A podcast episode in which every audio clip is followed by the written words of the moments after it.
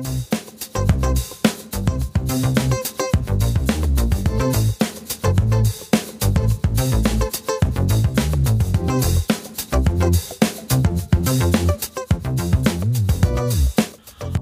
after surviving Thanksgiving and Black Friday, it's the Docaverse Podcast. Episode 54 When Zebra Finches Go Bad. In this short episode, we have a monster movie review and me talking a little bit. And now, let's get on with the show. Hello there, everybody. I'm Doc Cross, your host. Welcome back to the podcast. I am recording this on the Saturday after Thanksgiving and had a great one, had a lot to eat. In fact, earlier tonight, I ate the very last of the massive amount of Thanksgiving food that my sister sent home with my wife and I. I had not seen my sister and her family for almost two years, and so it was good to see them and to see my two little twin grandnieces for the first time. They are incredibly cute and a couple little sweeties that's pretty much what's been going on here. I hope you all have had a good Thanksgiving, and we are now entering into the thick of the holiday season. Got about a month, and we're going to be doing Christmas.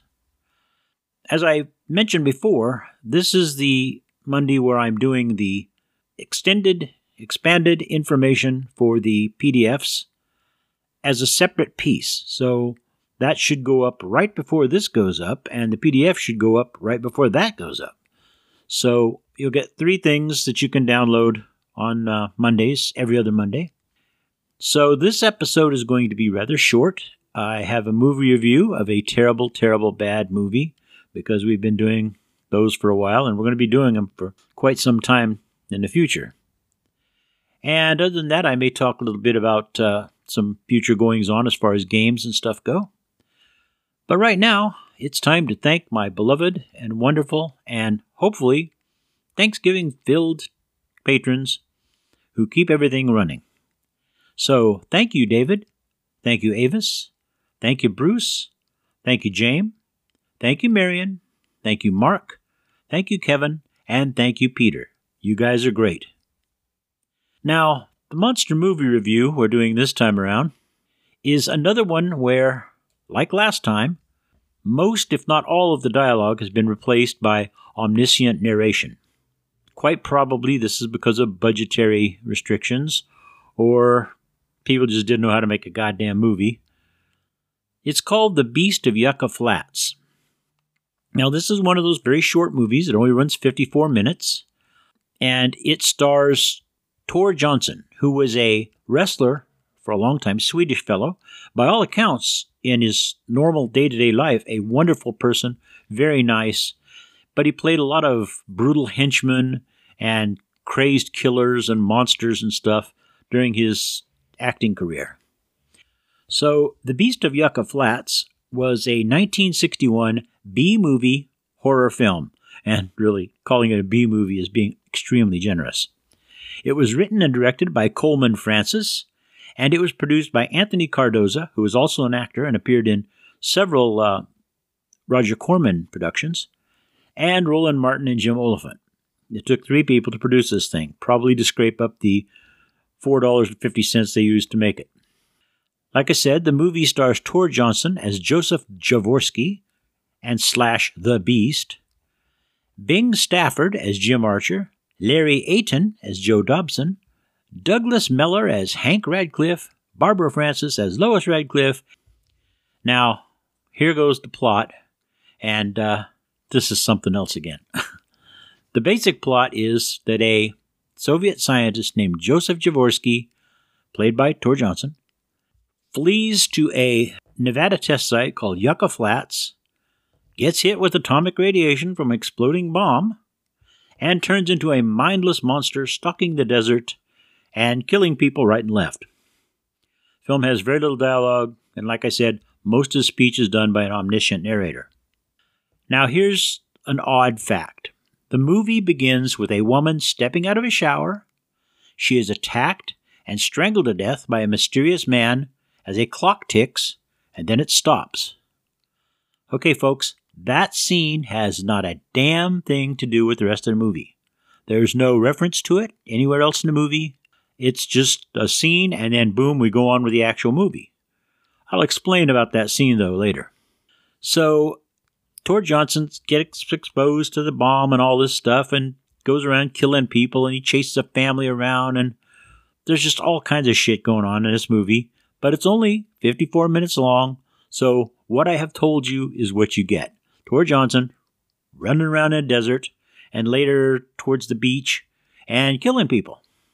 And then at the end, surprise, he gets killed by the police in a hail of gunfire, and he dies. And as he lays dying, a jackrabbit nuzzles his dying body, and he pets it a little bit, and then that's it. End of movie.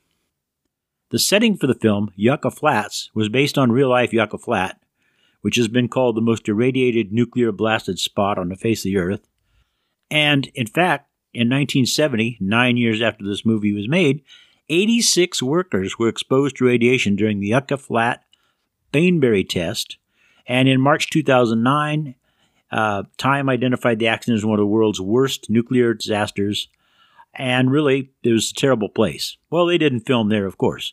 The actual shooting location for the film were all in California. Santa Clarita for the desert scenes, Saugus for airplane scenes and airport scenes, and Van Nuys for the opening scene where a woman gets murdered. Now, it was filmed without a soundtrack, and everything else was added later. To avoid having synchronized the soundtrack of the audio to the picture, characters speak only when their faces are either off screen or not clearly visible. There you go. And their faces are not visible due to darkness or distance or whatever. So you'll see a guy in the distance and he'll yell something, and if you look real close, you'll notice his mouth's not moving, or it's moving improperly. During scenes where firearms are used, you'll see uh, the muzzles of guns are usually out of the shot when weapons are fired, so you don't hear the sound and see, you know, nothing coming out of the bullet or no smoke or anything like that. Um, there, people get shot in this movie, and then two scenes later, they're walking around like nothing happened. Uh, it's just a really, really, really terrible, terrible movie. And um, the closing scene with the jackrabbit, in which Johnson's character pets it as he lays dying, um, it was not planned. As he's laying there, a wild jackrabbit just entered the shot and walked up to him and started sniffing him, and he reached out and petted it, and that's it. The total budget on the film was an estimated $34,000, and all I can imagine is that went for buying the equipment and the film and stuff because they couldn't have been paying these people very much. And the first scene in the movie with the strangulation, murder of a woman, that one was, I don't know. Nobody knows exactly why it was uh, put in there, except that the director liked nude scenes. So he stuck one in. That's it. In some uh, edits of this movie, you do actually see the woman's breasts and you know, stuff like that. But it was 1961, so you're not going to see a whole lot of that. It is a terrible movie, and you won't see it very often on television anymore because everything's on cable, and apparently they don't show it because it sucks. You can see it on YouTube, and I bet you could probably get, if you still get DVDs from Netflix, you could get it that way. Uh, you probably find it on DVD or Blu ray somewhere. But yeah, it's another terrible movie. Not as bad as the one I reviewed last time, The Creeping Terror, but still a very bad movie. And yes, I'll be doing another bad movie next time. All right, for now, since I said this was a short episode, we are going to just do a little bit of chatting here, folks. I would like to remind everybody that uh, DunDraCon is going to be happening in February, like it always does, although it didn't do it last year. Um, and it will be at a new hotel in Santa Clara. So that's good. Bigger, roomier, lots more parking, lots more parking, which was the big problem with the last hotel they had it at. If you are thinking of going, the time to submit a game, official game, is running out. It runs out at the end of December. So if you're thinking about being a GM at DunDraCon, better get your game in. I will be getting there myself on Thursday afternoon before the con starts on Friday. Uh, we started doing that last year and we found it works real well. Uh, we're more rested and less rushed, you know, not driving through Friday traffic uh, in the Bay Area to get there. And partly we're doing that this year because it is a little further away than it used to be and in an area with a lot more traffic. So, uh, yeah, I'll be there probably, I would say, from about 2 or 3 o'clock in the afternoon on Thursday until Monday morning. That's when we usually take off. I will be selling stuff at the flea market. I will be running two games. I'll be running a Toon game and a D&D game. And uh, if you come to DunDraCon, I'd really like to say hello to you. Anyway, folks, that is about it for this episode. Like I say, these every other Monday ones are going to be a little short until I can figure out exactly what I want to put in on these days. And I want to thank everybody for listening. If you have any suggestions, comments, or questions, I can be reached on Facebook, where I'm Doc Cross, on WordPress at the Docverse blog, via email at agentroscoe at gmail.com, or if you're listening via Anchor, you can leave a voicemail, or if you're listening on the Patreon page, you can just put a comment right in. If you'd like to support me via Patreon and hear these podcasts weeks before they go up on Anchor, go to www.patreon.com forward slash doc cross and pledge a dollar or more to hear the podcast, $3 or more to get the PDF in instant places, and hear mini podcasts, things like that. If you'd like to sponsor this podcast or advertise on it, get in touch with me by any of the methods I just mentioned.